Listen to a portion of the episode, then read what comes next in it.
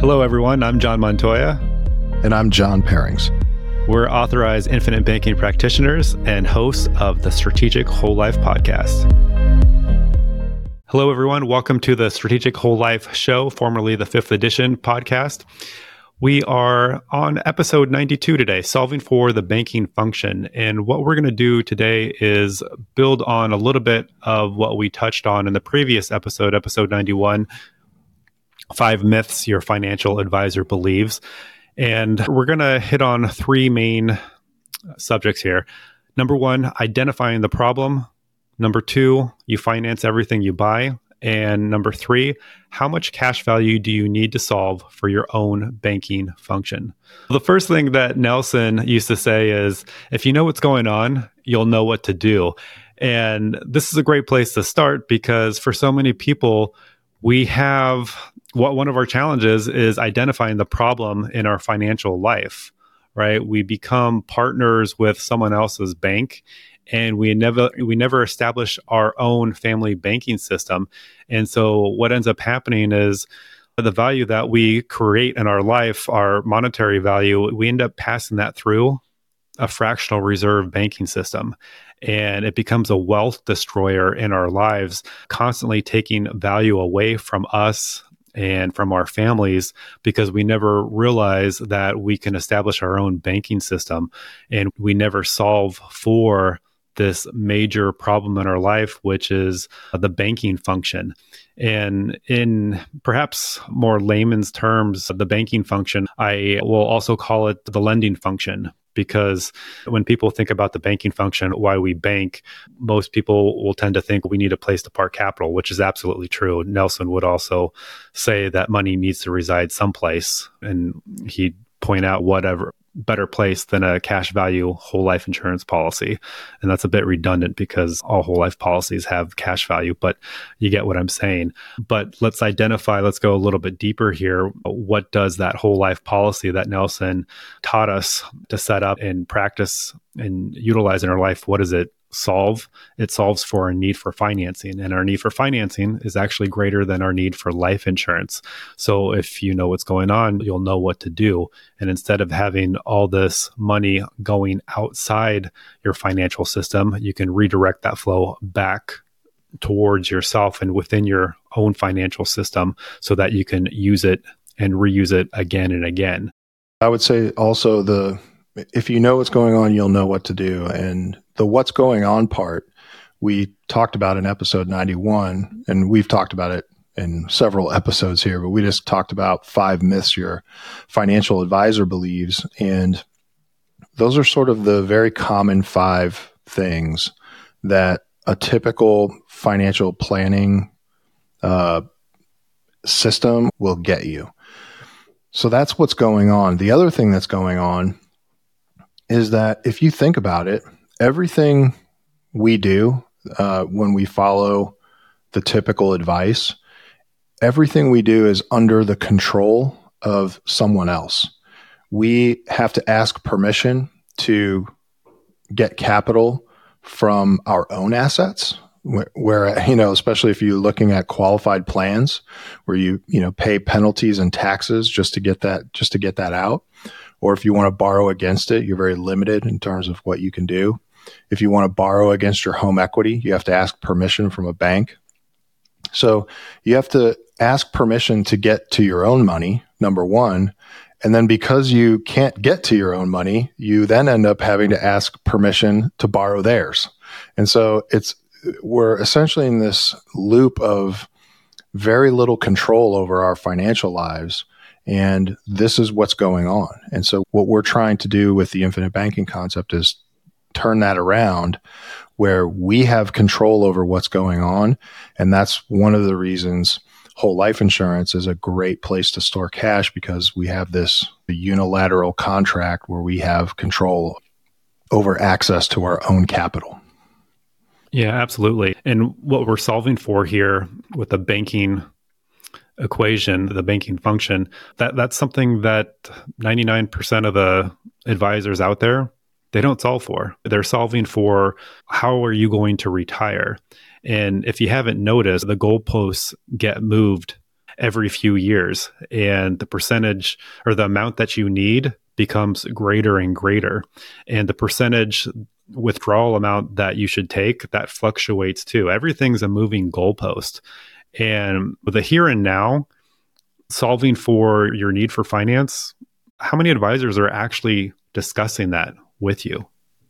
It, it, it's not even on their radar. So, like I said in the previous episode, you have to be your own best advocate and you have to realize all the things that you finance in your life, um, all the major capital expenditures. You either, again, this is the first principle, and this is number two, uh, you finance everything that you buy. So you either give up the interest that you would have earned on your capital by spending it, or the other half of that equation is what? You pay interest to a third party because you're financing it with someone else's money. So uh, either way around, so there's no getting around it. You're going to finance everything. And for those that are cash spenders, here's the biggest problem that cash spenders have is that all they do is replenish the principal that they spend. They don't think about the interest that they would have earned on that money. Not only that, but they forget about the compounding interest on that money throughout the years. And so all they're ever doing is just getting back to where they were before. And that just is not good enough. You're never going to build wealth for yourself by always getting back to where you were. And you're certainly never going to build wealth for your family that way long term, generational wealth, that is, because what's the future value of that cash that you're saving and spending and getting back to the same amount, it, it's going to just be the, the, the same amount. In fact, it's going to be less than that because it's going to be devalued every year for the rest of your life. So you need a better system to park capital. You finance everything you buy. And so if, if you realize that, then again, you will realize what you need to do. You finance everything you buy. You either pay interest to someone else when you use their money or you give up interest you could have earned when you use yours. So there are a lot of prevailing financial advisors out there who talk about having zero debt, getting out of debt, having zero debt, not differentiating between types of debt. Obviously, getting out of high interest credit card debt and student loan debt and that and that type of thing completely valid of course and worthy. However, we also should not throw the baby out with the bathwater. Certain types of debt, when used correctly, help us create that tailwind behind us that we'll talk about that propels us through our financial life in a way that we can't do if we're always starting back at zero. So if you're always starting where, if you're always going back to where you started, like Montoya was just saying, if you borrow money you borrow it and you pay it back, and now you're back at zero. If you pay cash, you save up and then spend it, and now you're back, you're back at zero. Neither of these things are necessarily bad. It's just how you're implementing them in your life. And as opposed to paying interest to someone else or as opposed to paying cash, what if you had a system that every time you used your cash, you weren't depleting it, you were leveraging it so that that cash never stopped growing on the back end. And so anytime you have a large expense or an investment, when you replenish the cash, and what I mean from a whole life insurance perspective is you pay back the policy loan, you have what that money would have grown to at the end of that instead of starting back at zero. It just comes down to a decision of, and Montoya and I were talking about this before we started recording it's really a decision of do you want to be strategic with your capital or not? The, there's a lot of worry out there about, man, I don't know if I want to get started yet because I don't have enough to get this thing firing on all cylinders, that kind of thing. Where they're concerned, it's really a concern about the capitalization period of the life insurance policy. And the problem with that mindset is you never will get started if that's all you're concerned about. You have to start somewhere. And so the decision is do I want to start the process of infinite banking or not? And if not, then no problem. We're not here to admonish you. But if you want to start being strategic with your capital and getting more than what you can do by spending cash or using other people's debt, then you have to start. Just like when you start a business, or actually, just like when you save cash to go buy something. Let's say you're a real estate investor and you save up a bunch of cash to go buy that uh, real estate property is that cash firing on all cylinders while it's sitting in the bank as you save it up to go buy the property? No, it's not. And so this idea that infinite banking has to be quote unquote firing on all cylinders from the get go, or there's this period where you're not getting as much out of it, it's all just noise. You have to start the process or you don't. That's it. That's the only decision. The financing everything you buy has a lot of has a lot of factors to it but it's a very simple concept, and you either are going to do it or you're not. That's all it boils down to. And I'll say, or I'll add that I think for me, it comes down to your system of values, whether or not you're going to get started. Because if you're chasing yield and you're chasing the next great shiny investment, this is not going to be a priority for you because it goes back to identifying the problem. You, you, really haven't identified the problem in your life if you think that you can chase the next investment to get ahead. There's always going to be investment opportunities out there. Yeah, and what, and what, does Nelson say about uh, having cash? Opportunities tend to have a way of finding you when you are well capitalized. Yeah, exactly. Think about your system of values recognize the problem that exists financially in your life, if you're chasing shiny objects, you you haven't realized the the true value of a whole life policy. You're probably still thinking in the terms that most people will think when it comes to life insurance and whole life spe- uh, specifically, and that it's only for death benefit and it's an expense and all, all these mental uh, obstacles that you know people will put in their own way and they, they don't actually see all the value that is inherent into a whole life policy and Nelson, I heard him say the life insurance industry misnamed the, this product. They, they should have never called it whole life insurance. They should have called it something else because the problem with calling it uh, life insurance is that people just think about the death benefit, but they they lose sight of the fact that uh, you have a present cash value that you can leverage to become your own banking system to solve for that banking function. And I, I think to transition to the third point that we wanted to hit on in this episode how much cash value do you need to solve for your own banking function? I, I think that's a terrific question to to ask, and it's really open ended because everybody's situation is different. But you need to realize that you finance everything over your entire life.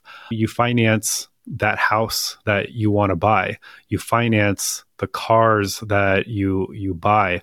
You, you finance sending your kids to college. You even finance your retirement.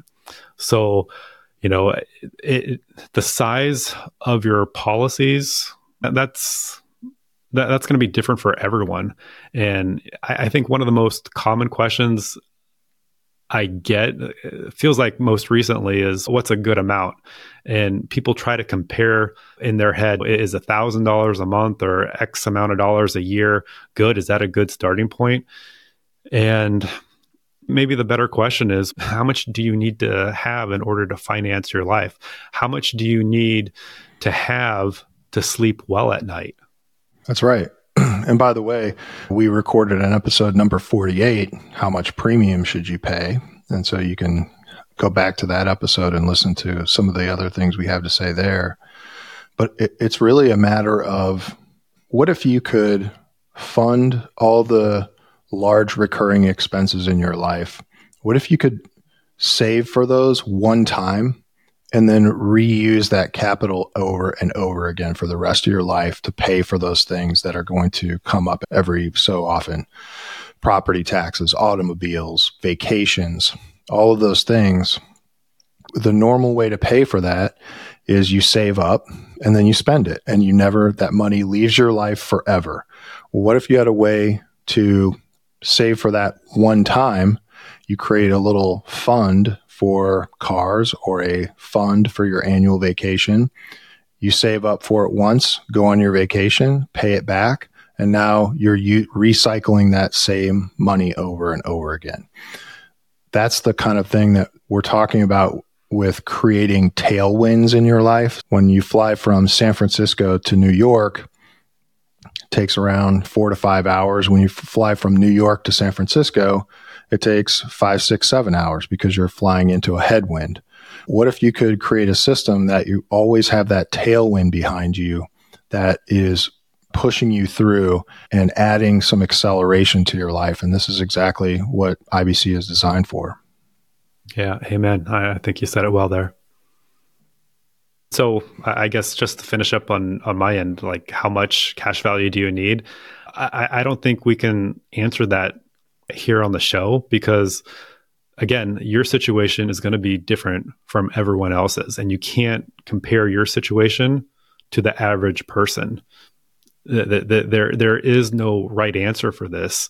It's just it's open ended and depends on your objectives and goals. And again, it will also first depend on you identifying the problem. If you don't, if you don't identify this problem in your life, we can't have the, the, the remainder of the conversation. We can't put together recommendations for you, but you first have to realize this is a problem. This is a financial problem in your life, and you need to redirect the flow of money that is exiting your life and put it back into your own family banking system. And that's what becoming your own banker, the infinite banking concept, will solve in your life. And I firmly believe that every household would be in a better position if they solved for this, even at a minimal level. And we talked previously about this cash value asset being, you know, an, an ultimate asset for cash, your rainy day savings account. Start there and then start to think bigger. And we can help you do that. Absolutely. The best place to start is where you currently are and something that's sustainable that you can do for years to come. And the best time to start is right now. The it, life insurance never gets any better than it is today. All right. Well, that was a good talk, John. I think um, that was a nice follow up to episode 91. And if any of this is resonating with you and you'd like to understand a little bit more about how some of this could apply in your life specifically, we were just talking about premium amounts and things like that. Those are all conversations that can be had one on one. You can go to strategicwholelife.com and you can book a free 30 minute consultation with us right there, no obligation. Or if you're the type of person like I was that likes to do all the learning and reading and education they can do before talking to anyone, we've got an online course just for you called IBC Mastery. You can go to strategicwholelife.com and there's a link to that right at the top in the banner at the top of that website to get access to that course. All right, Montoya. Good talk as always. All right. Thank you, everyone. Thanks, John.